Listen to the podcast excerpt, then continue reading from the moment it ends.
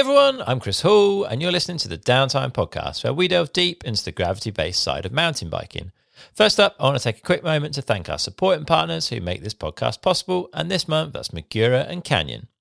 Magura is not only providing riders like Loic Bruni, Finn Finnars and Danny Hart with the incredible braking performance that they need to race at the top level, but they also make a setup that's still really powerful but much more affordable. Their four-piston M T five brake offers an unbeatable performance to price ratio at just one hundred euros. That's half the price of its big brother, the M T seven, which I've been using and absolutely loving, yet the M T five still offers nearly the same stability and power. Also with the M T five, you get to benefit from the Magura Customize Your Brake program, which we talked about in a recent podcast episode. That means you can choose from three different lever shapes, four different rotors, and four pad compounds to adjust the brake exactly to your needs and preferences when it comes to ergonomics, stability, and power. If you're looking for a brake upgrade for the season, then get yourself more control with Magura's M T brake range. Just head over to magura dot com now to find out more. While you're here, don't forget to subscribe or follow the podcast so you never miss an episode. There's buttons to help you get that done over at downtimepodcast.com forward slash subscribe. Merch is available if you want to support the show. That's over at downtimepodcast.com forward slash shop. If you want a copy of the first issue of our print project, Downtime E P, then you can do that at downtimepodcast.com forward slash EP. All the links you need for all of this stuff are in the show notes for this episode over on downtimepodcast dot com. You can also get in touch and give us a follow on Instagram and Facebook by heading to at Downtime Podcast. It's always lovely to hear from you there. All right, last week, Canyon launched their latest e-bike, the Canyon Spectral On. The team at Canyon have worked tirelessly to take e-bikes to the next level, removing range anxiety with an incredible nine hundred watt hour battery and creating a bike that's lively and fun to ride on the trails. Today, we're joined by Patrick Schmidt from Canyon's engineering team and Christian Parmenter from Canyon's design team to find out what it takes to produce a cutting-edge e-bike. We'll be hearing about the level of detail they went into to deliver something that truly pushes the boundaries of what an e-bike can do, such as developing a brand new battery system, reducing frame weight, and designing a kinematic that enables the bike to feel lively on the trail. I spent some time on the new Spectral On in Italy earlier this year and more recently on my home trails, and I can vouch for the fact that Canyon have managed to create something which is heaps of fun to ride and appears to have a battery that lasts pretty much forever. What's more, for Downtime listeners, you can get free bike guard on any Spectral On orders from now until midnight C E T on the third of May. All you need to do is to use the code fun on twenty twenty-two, that's all uppercase, fun on twenty twenty-two at the checkout over on canyon dot com. Terms and conditions apply, and you can find those in the show notes for this episode. It was super interesting to chat with Patrick and Christian about this, as e-bike design has really got some different and unique challenges. So without further ado, here's Patrick Schmidt and Christian Parmenter. Patrick Schmidt and Christian Parmenter, welcome to the Downtime Podcast. Patrick, we'll start with you. How's things? All good. Thanks for having us, Chris. Nice to be on the podcast. Yeah, it's a pleasure. And Christian, how are you?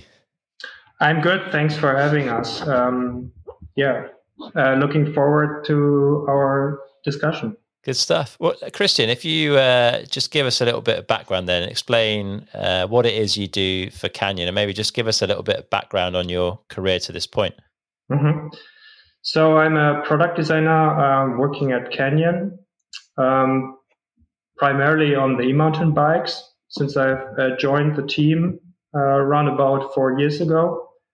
And I've um, my first project uh, for Canyon was the up-to-date uh, Spectral On um, model year twenty.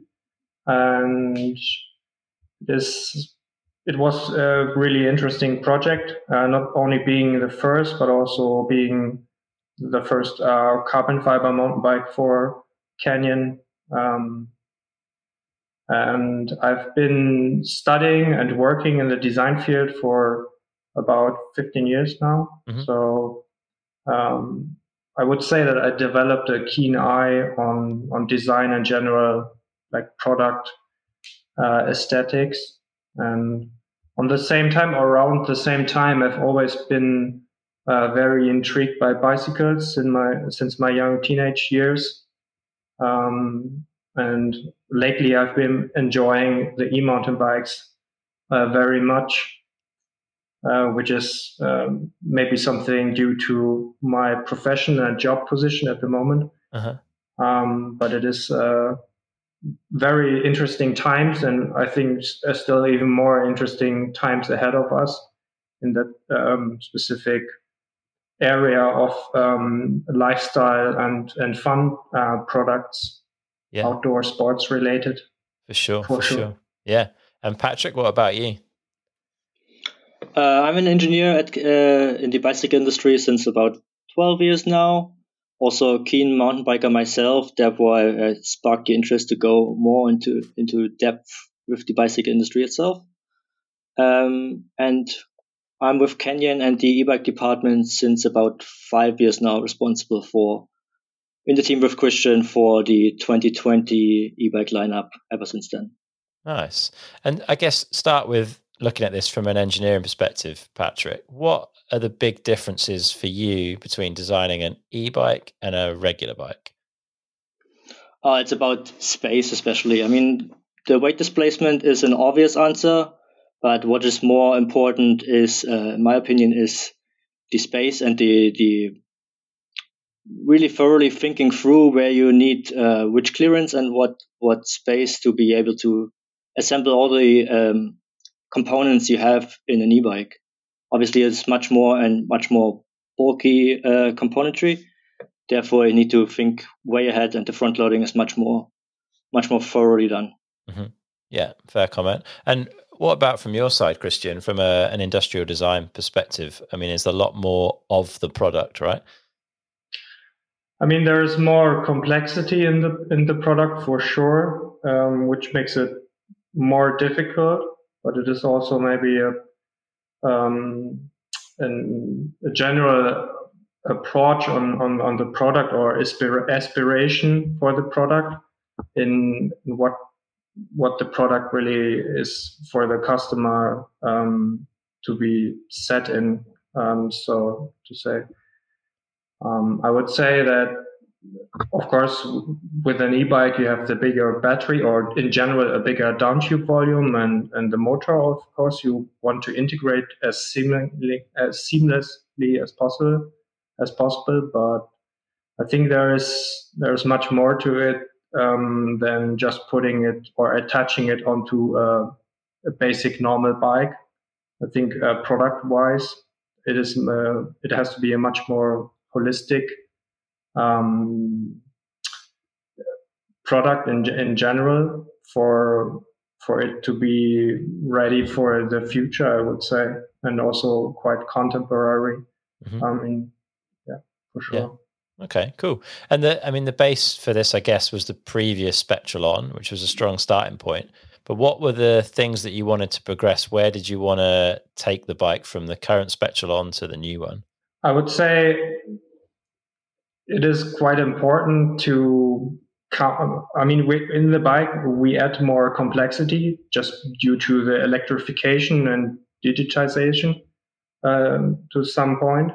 Is for us, for myself and for our design team, important to still have a very um, clean and, and very finished product, which is maybe uh, a counter to the technical complexity, mm-hmm. which I would say is important. So aesthetic-wise and product design-wise, we wanted to keep it as clean and as simple as possible, although that may sound uh, a little bit odd, but uh, it still is something that I think is, with much more complex products in the future, really necessary to counterbalance the the visual distraction otherwise you would um, have in that kind of um, product. Yeah, that makes total sense. And what about, Patrick, from an engineering perspective, what were you trying to achieve as a kind of step forward from the previous Spectral On? We mainly tried to simplify the interfaces.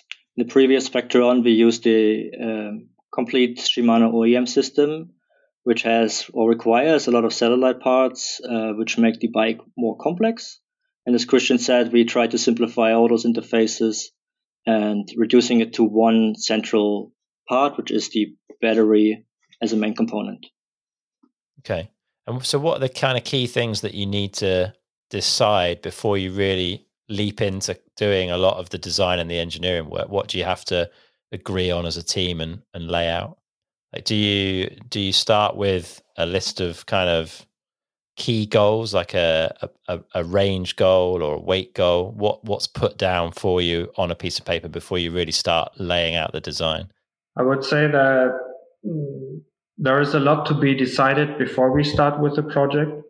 Uh, so it's important to have a good understanding of what we want and what is our vision for the product. Um, but also there are some things which are which is very difficult to see ahead of. So I think there is still some trial and error, even though we always try to eliminate it as much as possible. Um, but I think it's just based on the natural um, progress we have uh, between the engineering and, uh, of course, design and product management. There is uh, a certain time horizon for the project, and in that time horizon, sometimes things change um, in every regard, and that is something we have to always be open for. But it's also interesting because it makes uh, it more not difficult, but is still a, a certain challenge to meet the goals when when you started, and to not lose the track um, you decided on uh, within the team before, and keep that core idea of the product and what our vision was um, to the final um, to the final end. Yeah. Yeah. So what sort of things were, were written down on that project brief, I guess, for this? What what were you directed to try and achieve for the bike? Patrick, maybe that's the best one for you to pick up. Um, one of the things we we closely studied uh, the situation with the current and the previous model, especially with the Spectral version, but also other gener- uh, other models. What was one point we had um, written down at very first was the point of range anxiety. Mm-hmm. Um, battery capacity was still a topic. People are really afraid to start a loop and not be able to finish their intended loop with the given battery capacity. So this was one of our major points to to work on and to improve on.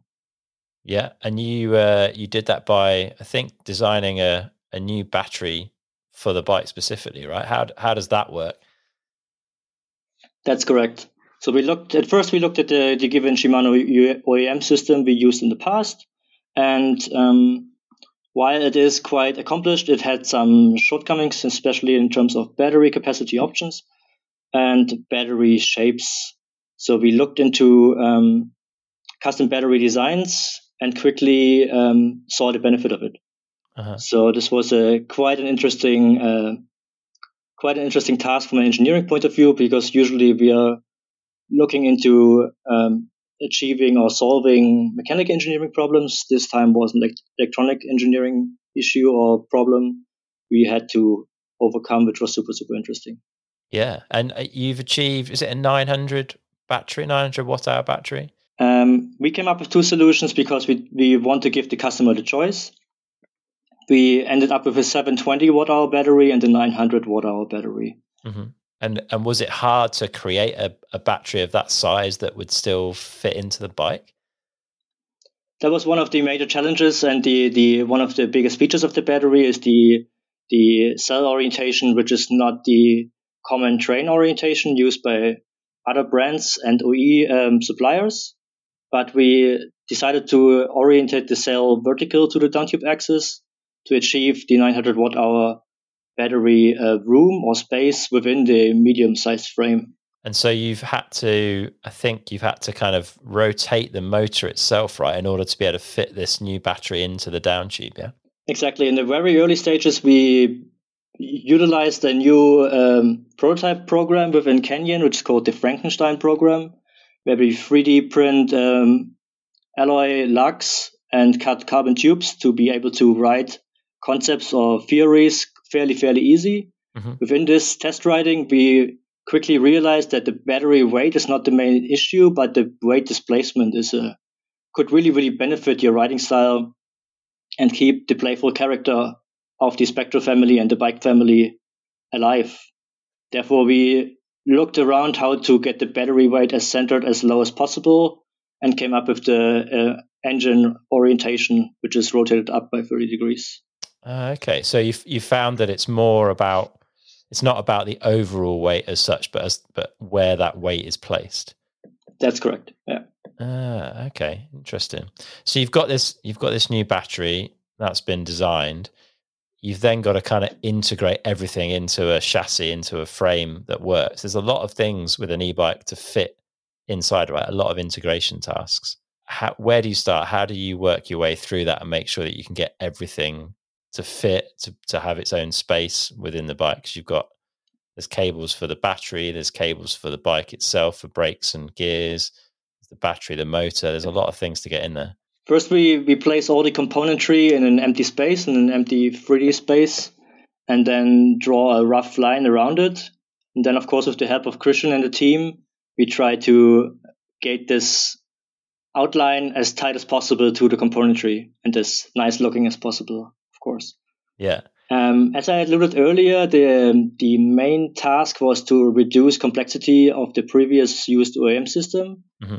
And therefore, we also reduced the the cables needed, the interfaces and the ports needed in the bike to make it as tightly packed and neat as possible.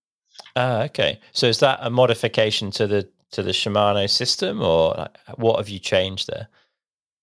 The developed battery for Canyon is also kind of the brain of the bike. Okay. So it includes an on-battery power button, an on-battery state of charge indicator, and the discharge and charge connector at the same time. Ah, so all okay. those components were separate entities before, so they need to be interfaced and routed to, which makes the bike design more complex and more bulky.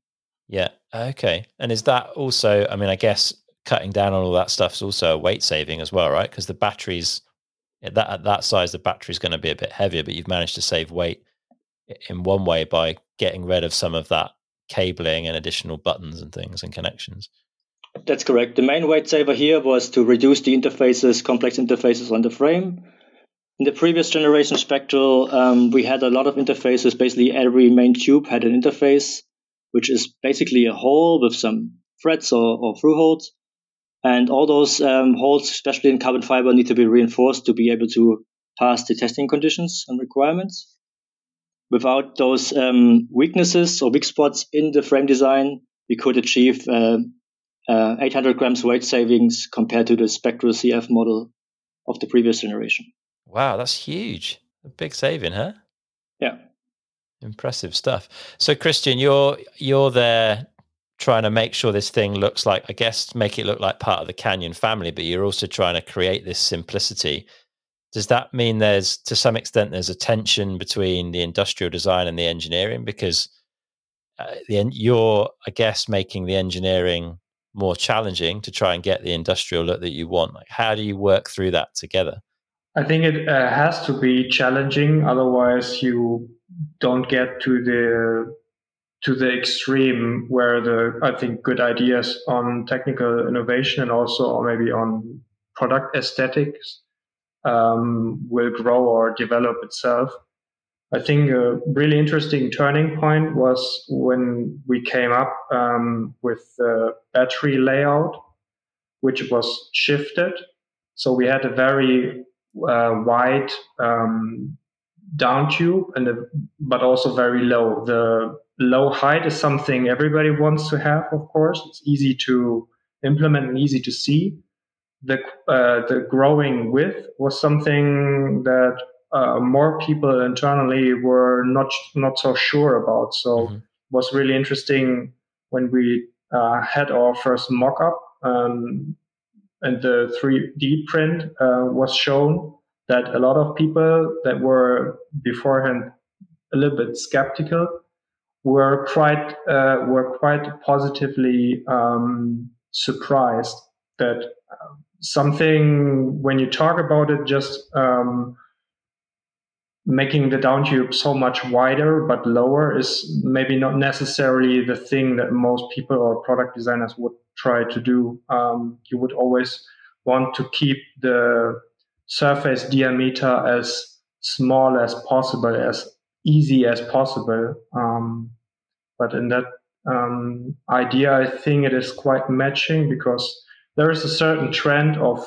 quite uh, slim but wide top tubes within the mountain bike scene. Yeah, and I, and I would say that these kinds of uh, down tubes are much more fitting and integrating itself into the front triangle or even the whole uh, bicycle frame than maybe the basic setup we see on a lot of other e-bikes at the moment. Yeah, and Patrick, you mentioned obviously the the Frankenstein uh, technique that they were using to create rideable Uh, prototypes by by printing lugs and then using carbon fiber tubing. Do you have a similar thing that you use to create prototype versions of the aesthetic of the bike to show to the rest of the business? Uh, what we use is the three D print mainly, like three D printing of uh, plastics, especially in this case. The three D software we use, uh, three D C A D, can visualize a lot of things, but if you have the frame in front of you and can actually physically touch it, it makes it so much easier to communicate emotions, to communicate intent towards the team and the management internally. Okay. And so you are you three D printing the entire frame then? We're three D printing the entire frame and build our entire bike out of it.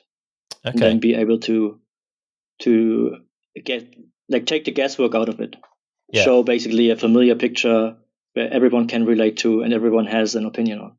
Yeah. And how far do you go with that? Does it get painted and stuff as well? Like, it actually looks like you can sell the bike next day. No way. So it's, it's a really, really early stage, but the final product looks like you can actually sit on it, go riding, or put it in the showroom the next day.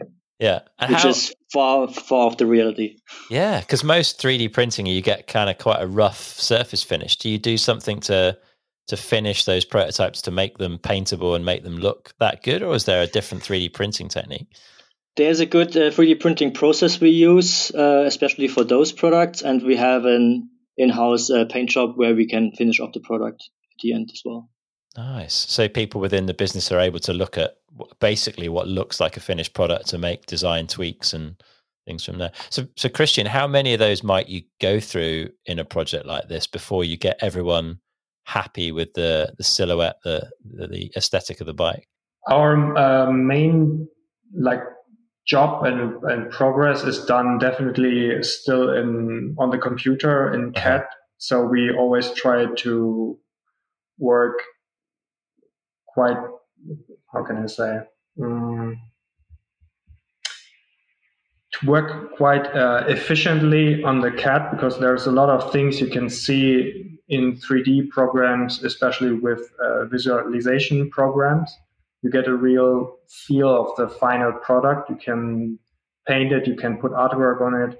So there's a lot to be seen before you even print something out. We uh, try to evaluate uh, certain things, for example, downtube shapes. When we open new topics, new ideas, new dimensions, we try to print certain areas, certain parts, maybe not the whole frame, to also use them for fitting and for yeah, just checking the technical um, difficulties and if everything is working fine, not only um, with assembly, but also in usage. So for the customer to use uh, certain areas.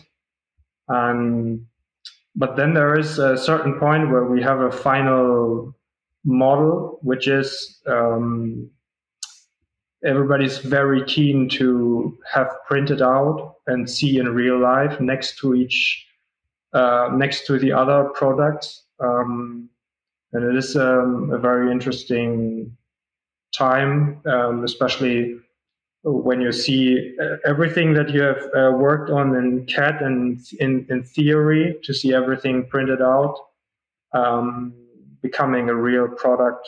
Um, It's uh, super interesting, I would say. Yeah. yeah. And for the within the C A D model and the computer side of things, do you use any any techniques like virtual reality or anything like that to help visualize the product in that kind of digital domain, or is it all just kind of on a screen?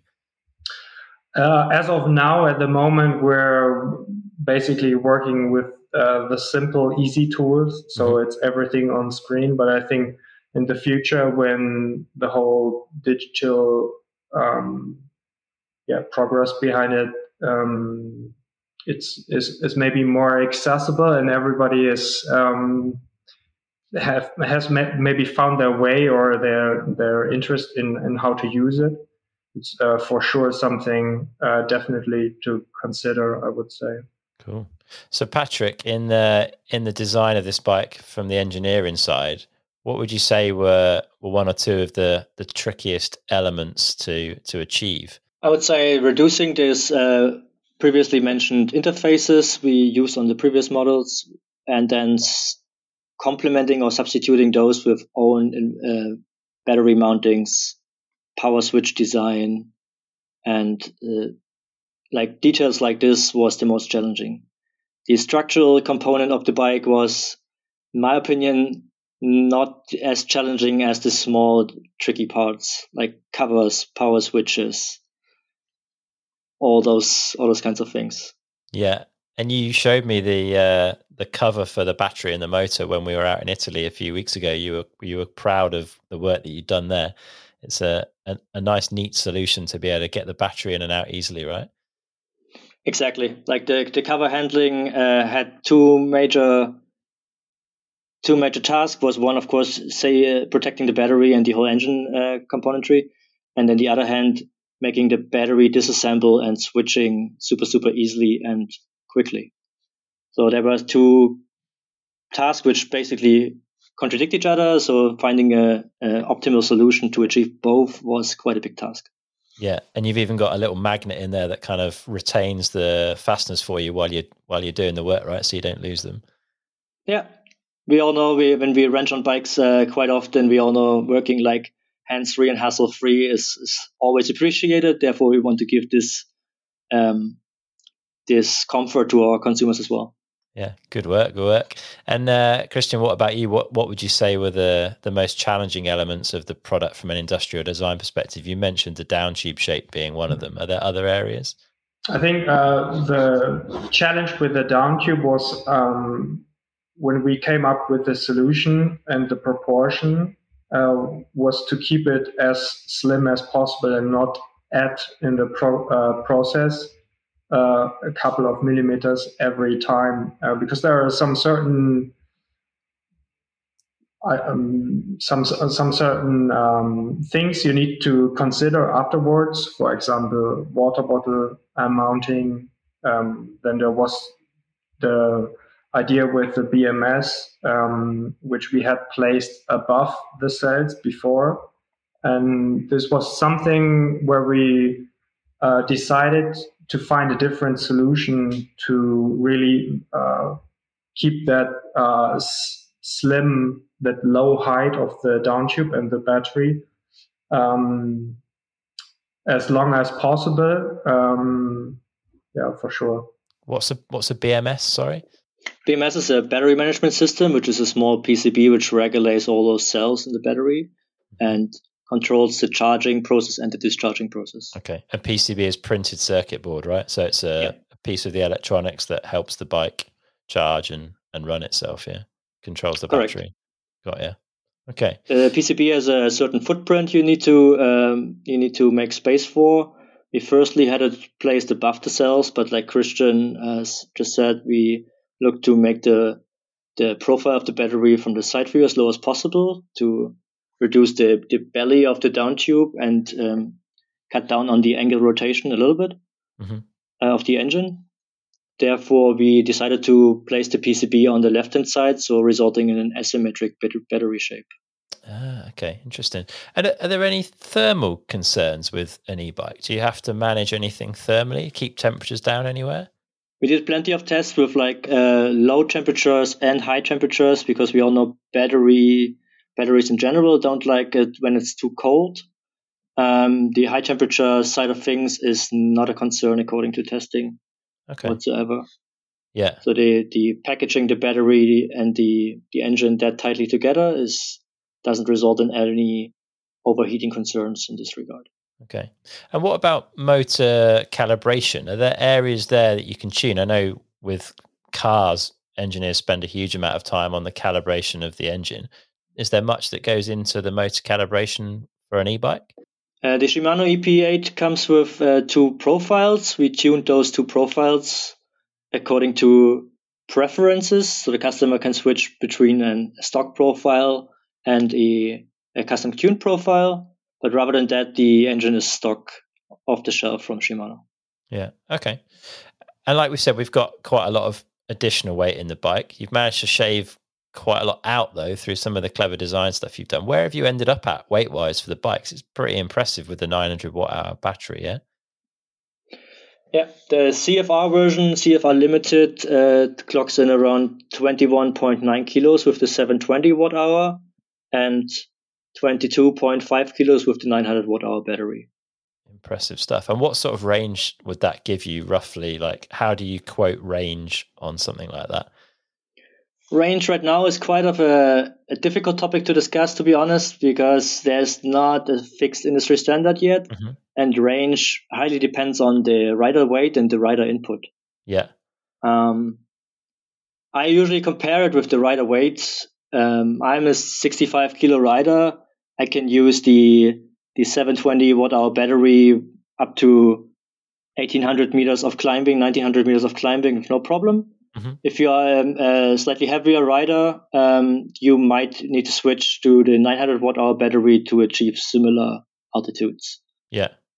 In general, with the nine hundred watt hour battery, above two thousand meters of altitude on a on a trail loop is no problem.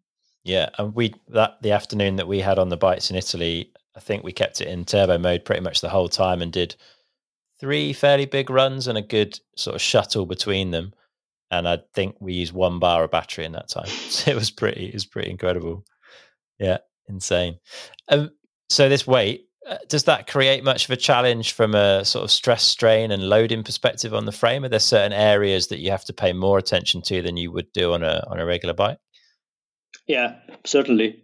So um, we have certain areas which are really, really low stress areas. Now when we reduced all those holes we mentioned earlier inside the main tubes.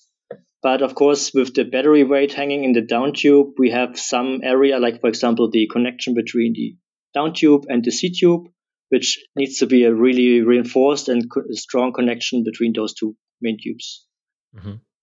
This is also one of the reasons where we use the, coming back to the to the slimness of the down tube side profile, we didn't want to add up bulk for a traditional bottle cage mount in the lower end of the down tube. But we did know we have those uh, strong connection bridge between down tube and C-tube.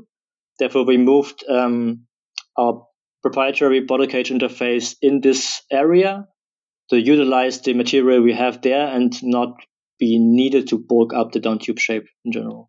Uh, okay, so you already had enough strength in the frame there that you could add it in in that location. Correct. Yeah. What sort of, do you have a rough feel for the kind of weight saving you can make with a decision like that? Um, it's not less about the rate saving. It's more about the um, aesthetical um, aspect of the of the down tube shape. Okay, okay, that makes sense. And one one of the things that stood out for me riding it was that you kind of quite quickly forget that it's an e-bike when you point it downhill. It feels light and playful. I think there was only one moment where I was very late on the brakes that I remember that it had a bit more weight than a regular bike, but otherwise it it felt yeah super light and playful on the trail. How do you achieve that? You mentioned the positioning of the weight. So that's one thing, I guess. What about the kinematic of the bike? Does that play into it somehow? How do you get that that playful feel from it? Kinematic of the bike is, uh, of course, a big, play, a big factor in this playful regard. We try to set up our Spectral family, which is the trail bike or you can ride bike, um, quite poppy. So to make it make it even though it's an e-bike and it comes with e-bike weight, you can still like bunny hop above obstacles. You can still pop it on the back wheel, no problem. And this combined with the battery weight displacement we mentioned earlier um, combines that natural ride feeling. Mm-hmm. What and what sort of things might you do to the kinematic compared to maybe a a, a non-e-bike to help give it that feeling? The main things we do, we we um, tweak the the shock progression a little bit, especially in the mid-stroke, okay. So because the the bike weight is a bit higher, so you need more support from, from your suspension componentry. Uh-huh.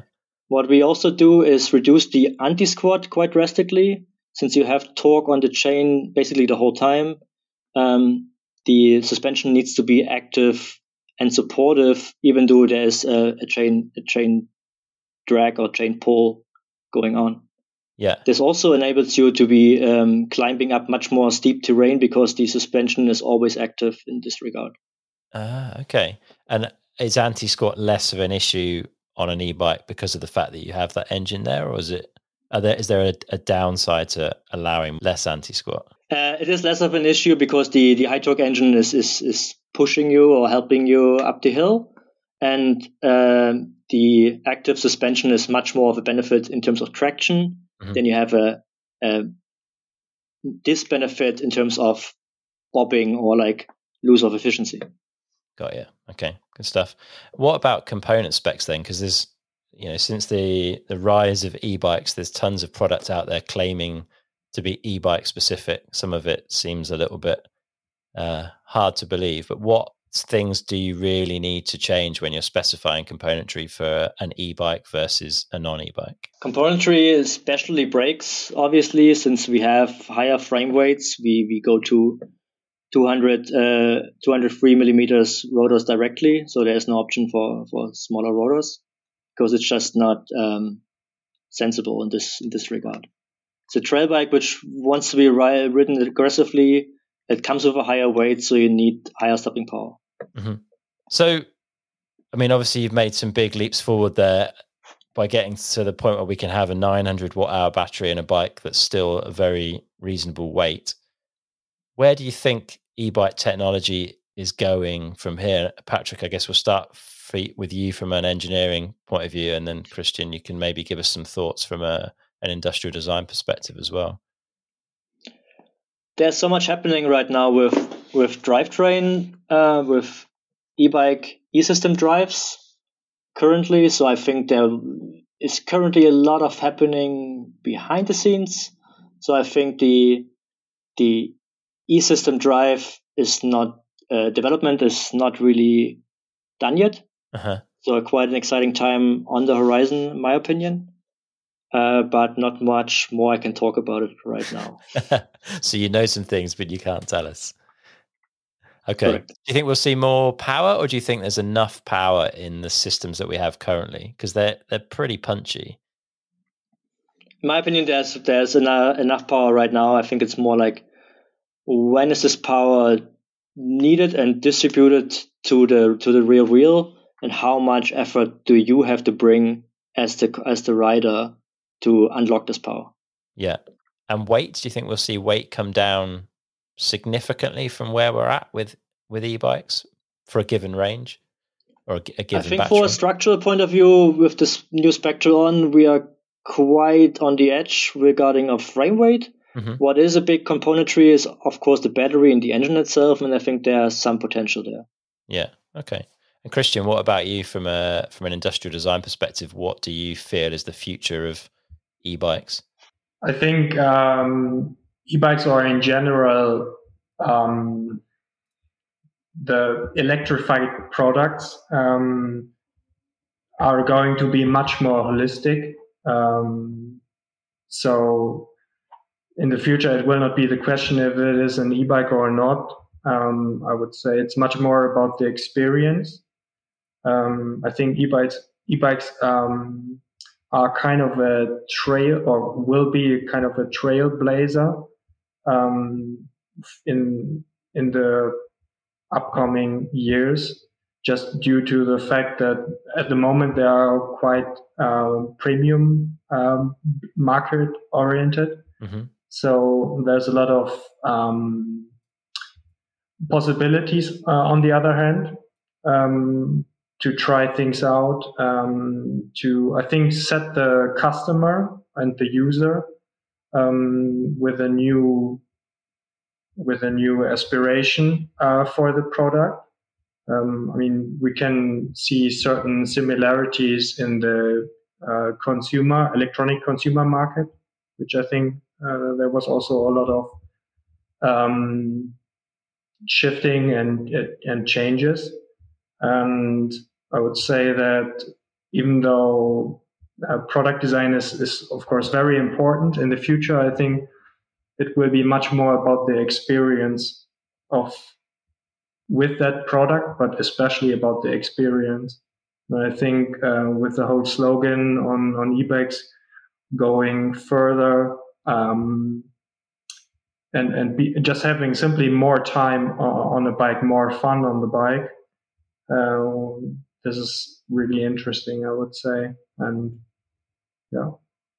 And do you think we'll see the silhouette of e-bikes coming closer to non-e-bikes, or do you think we'll become more used to and more accepting of that, you know, the larger down tube, the silhouette that comes with e-bike? Because I think it feels like there's already a shift in some non-e-bikes towards that wider down tube, making use of that, for example.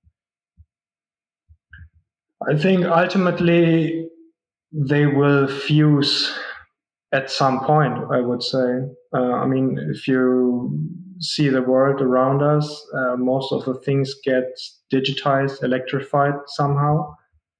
You can always argue that for some products or from, for some situations, it's maybe not necessary, but I think what we all can agree on is that you definitely can have more fun on an e-bike. Um, and the whole idea about it and what the current market um, offers, it's is definitely not the same thing within five or maybe ten years. Uh, so I think it's a bright future ahead, um, specifically with that um, kind of yeah fun fun outdoor product, mountain bikes.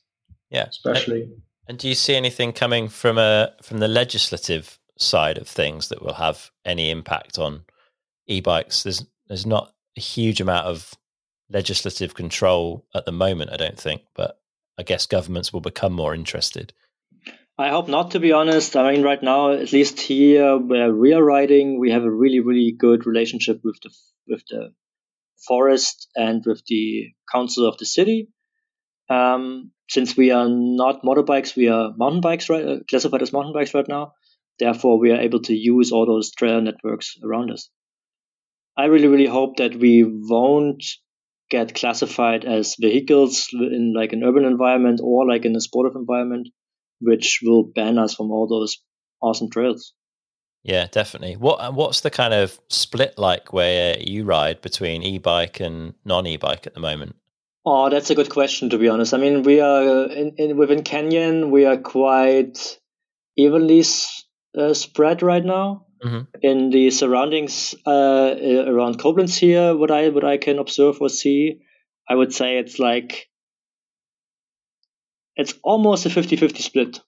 Okay. Not quite yet, but you see a lot of e-bikes, especially since the last two years, the last two pandemic years, you see a lot of e-bikes in the forest, much more than before. Yeah. And do you think there'll ultimately come a point when basically everyone will be on an e-bike of some type? Will the will the standard bike as we know it kind of almost phase out, do you think?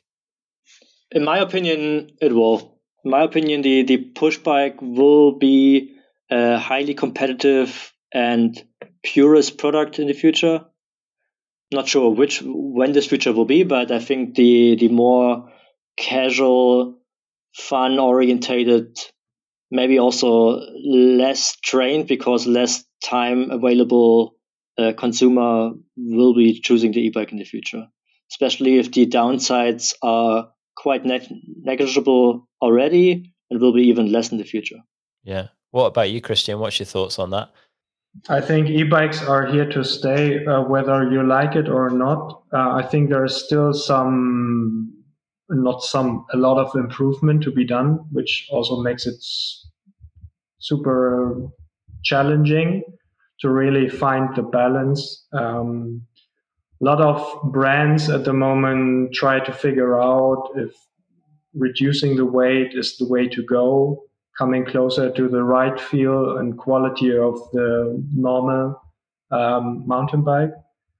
But of course, if you really have tried for a couple of days an e-mountain bike, um, a very progressive or really sports-oriented uh, trail bike, um, there's no discussion that you have just simply more ride time. So I don't think that the e-bike will phase out um, or get too lightweight, in my opinion, mm-hmm. because the the the rate um, the the range to to weight um, ratio is something to be considered for sure. Yeah, yeah, for sure. Cool. Well, while we've got you two guys on the call, both uh, obviously have dream jobs from a lot of people's perspectives. What advice would you personally give to people listening who would, you know, would love to get into the bike industry and maybe do something similar to what you guys do? And, uh, and Patrick, maybe we'll start with you. Oof. Best advice is probably wrench your bikes on a regular basis and find shortcomings or difficulties which annoy you. And then you can obviously um, take this and think they will annoy many more people. And then from this, there comes a, a need or a wish to make things better in the future, which is a good mindset and a good starting point. Then all you need to do is apply and give it a shot. Yeah, for sure. And did you study engineering at college, at university? What What's your qualification? I actually didn't study engineering, to be honest. Okay. I had a different um, apprenticeship mm-hmm. and then just slid into this role through some lucky circumstances. Fantastic. Yeah. So you've have you you've basically picked up everything, you know, on the job throughout your time there, or on the job and on self studies, exactly. Yeah. Perfect. That's awesome. Lots of lots of patient mentors and uh, lots of reading and trial and error, and yeah, won't won't change the thing. In the uh, if I would do it over again. Fantastic. That's good to hear. And Christian, what about you? What advice would you give for becoming a creative, or specifically becoming a product designer? Um, I would say you have to be a really curious person um, within the product world, what is surrounding us. Um, doesn't have to be um, every time the on, only the super um, extensively designed product, but also in general being very curious about um, what is like contemporary, what is pushing uh, certain um, aspects in, in different product fields. Um, and then there is also time, I would say. This is something that is really important. It's not something you develop uh, in a year. It needs time to have that uh, kind of yeah, keen eye to to see things and also to imagine things. You have uh, to build up that vision for for different products and different um, purposes um, to really yeah create um, boundary pushing solutions, products, designs, technical innovation. I think especially with the bicycle, everything goes hand in hand. It's a super honest product. There is a certain part which is to be shaped freely somehow, mm-hmm. uh, you could argue. But I would say that the best bikes are when the symbiosis of uh, technical innovation or a solution and then super eye-pleasing aesthetic package or proportion or new kind of uh, direction is fusing and Uh, shaping a really unique and uh, distinctive product for a brand for us at Canyon. Mm-hmm. And I guess it's an ongoing process as well, right? It's not like you go out and learn how to be a designer and then it's done. Like for you, you're constantly consuming, you're constantly thinking, you're constantly looking at other products, right? Yeah. I mean, it's... I think it's in, in other uh, areas, it's might be similar. You're always uh, scanning the world. You put on a certain pair of glasses and yeah, scan basically the world about not only aesthetic ideas, but also how something works. Why does that work better than the other product or solution? Uh, when you use things, I think, um, design in in the past years has uh, become so much more functional. Um, although everybody is able to create something, I think um, designing something really truly focused for for the user, um, that it is a functional product to be used, is much more difficult than just creating a super aesthetic product.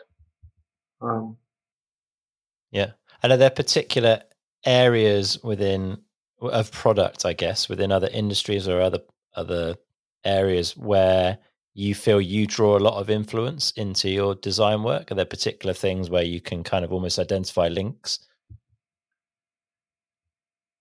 I think um, the two really interesting areas are consumer electronic, because they are so much, they have such a deep focus on user interaction, mm-hmm. and on the other hand, being a super sleek product.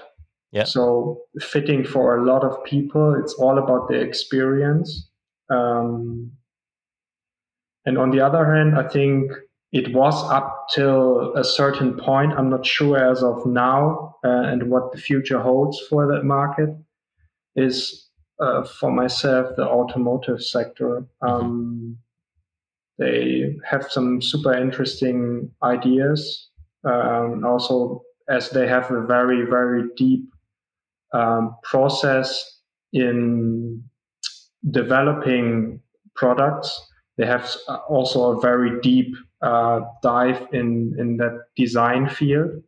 So they use a lot of resources. Um, they envision a lot of things far ahead. I think it's super interesting to follow. Um, I think it's going to be very interesting when every automaker um, will really focus on the on the e uh, mobility, yeah, and really leave the old um, standard um, product appeal uh, by side. Yeah. Do you think we'll see any of those like big automotive names start to move towards e-bikes as a e-transport mechanism? Do you think we'll see brands producing e-bikes? Well, maybe are some ex- small examples of that already, but I think so. I think so. Um, if it's not on their own brand, they will fuse with some other uh, startup idea, or even um, uh, a bicycle um, manufacturer or company. I think so. I mean, the urban environment is uh, still a big jungle, I would say. There is not so much um, at the moment. They're they're all playing around, but the the real idea to get rid of the cars in the city and have something small, uh, capable of, of handling that that yeah that handling the the struggle in the city of theft, locking, leaving, the whole idea behind uh, sharing a product or renting it, not owning it.